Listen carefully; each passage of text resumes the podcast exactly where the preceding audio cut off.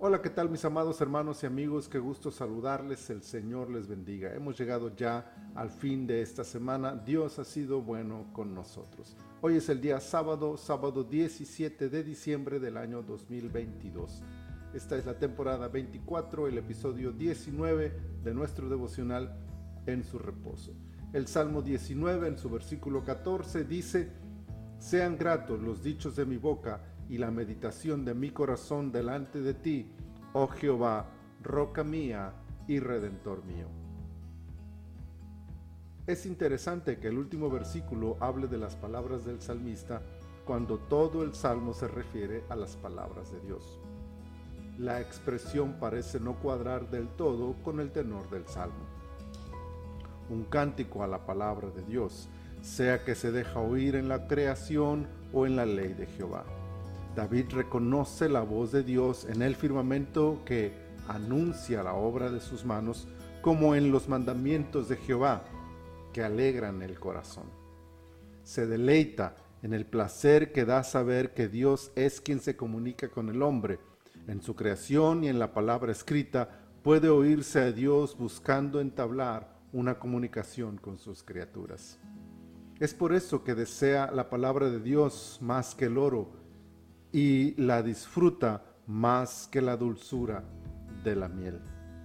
Entiende la importancia de oír, pero también de obedecer, de guardar y cumplir la voluntad de Dios expresada en su palabra. Y al saber eso, se da cuenta que Dios no solo desea ser oído, sino que Él también desea escuchar las palabras que nosotros tenemos que decirle.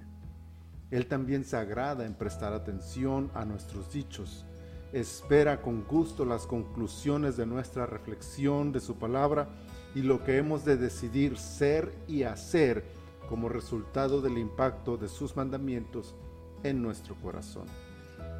Es por eso que debemos ser sensibles a la voz de Dios cuando leemos su palabra. Es necesario que la meditemos y la guardemos en el corazón para que produzca el fruto que se espera en nuestras vidas.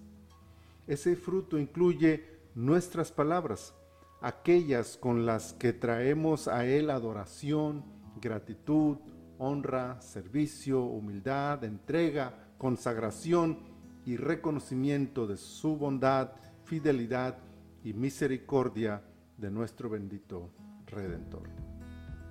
Que oigamos su voz y que Él oiga la nuestra en un brote de adoración que exalte su precioso nombre. Qué bueno eres, Señor. Maravilloso, hermoso, precioso, sublime, grande, eterno, glorioso.